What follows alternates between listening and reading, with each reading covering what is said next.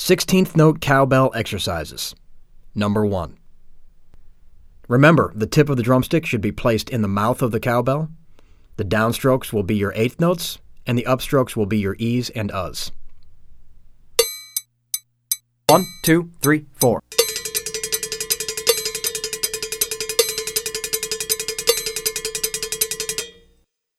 Here's an example of a two bar loop using the 16th note cowbell exercise. One, two, three, four.